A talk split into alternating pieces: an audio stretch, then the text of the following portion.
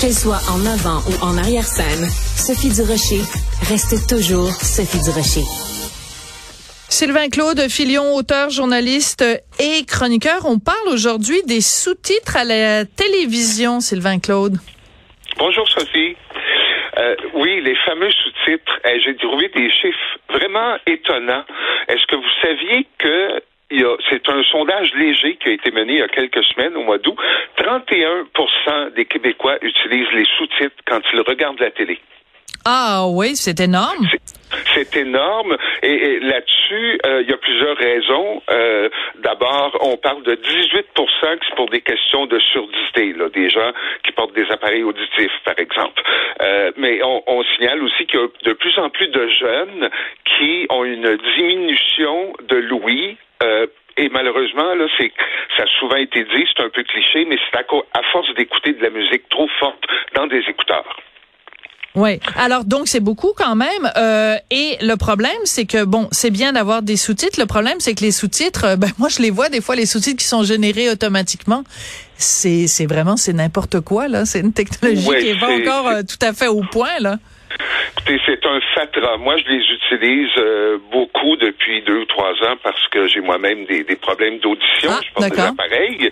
Et, mais euh, vous savez que les, les gens, euh, sur le 31 il y a des gens aussi, c'est parce qu'ils veulent soit maîtriser une seconde langue. Ça, c'est intéressant. Tu regardes un film en ah, anglais ouais. et tu mets les sous-titres français.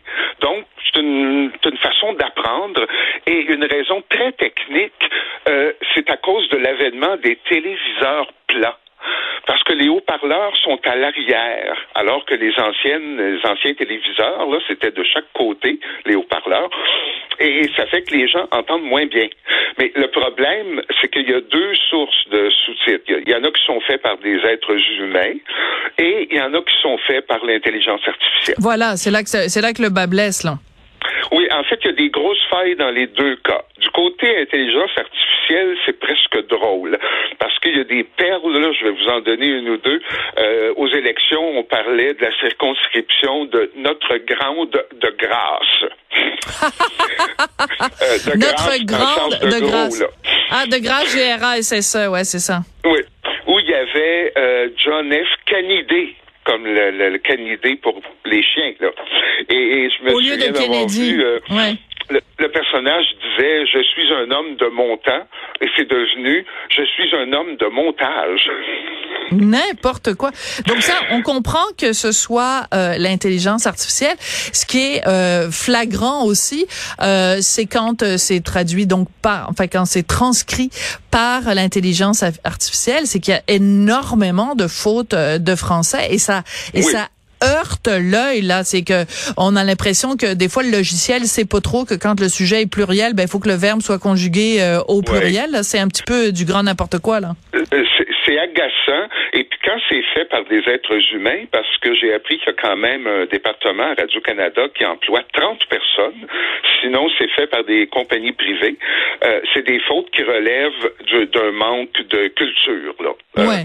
Euh, et euh, sur le plan technique, il y a des mots, il peut y avoir des mots incomplets. Des fois, il y a des phrases qui sont superposées, on comprend plus.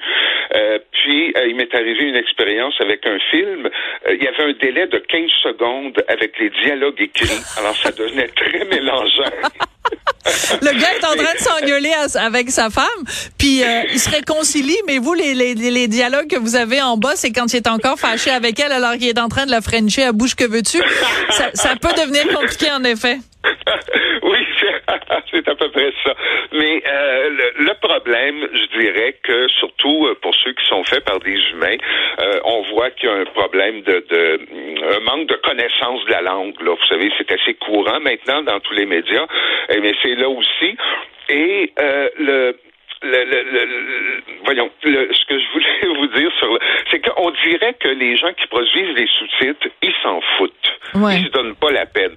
Quand on pense qu'il y a une certaine minorité qui représente 0,3% de la population, puis qu'il y a un débat sur les toilettes qui, qui fait rage depuis des mois, puis là, on a une minorité de 18% de personnes C'est vrai, hein? qui entendent mal. Et, et ça, ben, on s'en fout. Vous savez, le CRTC a établi des règles. Hein? il, il, demande que tout ce qui est préenregistré soit à un niveau de qualité, tenez-vous bien, de 100% ah. Et quand et, puis ça arrive très rarement, je peux vous le dire par expérience. Quand c'est du direct, la, la, barre est placée à 85% parce qu'on on s'entend aussi qu'une émission en direct, là, comme un talk show, s'il y a plusieurs personnes qui parlent, euh, difficile à suivre là, à un moment donné.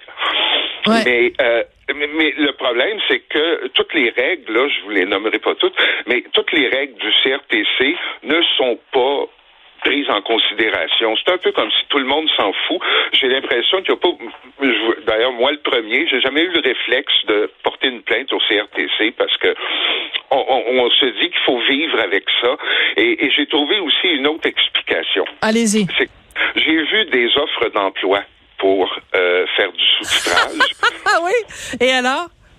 Euh, le salaire offert est de 18 à 21 dollars. L'heure? Oui. Wow. Oui, c'est pas, c'est pas beaucoup, là. Ouais. Et quelqu'un qui a 10 ans d'expérience en rédaction ou qui est excellent en, écriture, en grammaire, tout ce que vous voudrez, ben, est-ce que je vais aller travailler à 18 dollars de l'heure pour faire à peu près 30 euh, 000 ben dollars par année? Non, c'est pas intéressant. Et c'est un emploi qui demande une grande spécialisation. Il faut être vite sur ses patins quand c'est un téléjournal et qu'on est en direct.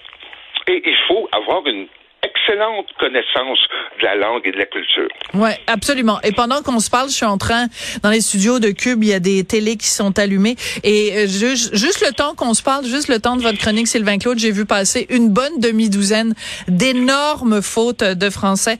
C'est absolument décourageant et c'est un, un, manque de respect, en effet, pour les gens qui euh, représentent quand même 18% de la population des gens qui ont des, des problèmes et qui ont besoin des sous-titres pour arriver à comprendre les choses. Euh, très bon point. Merci beaucoup, Sylvain Claude Filion. Un plaisir, Sophie. À la prochaine.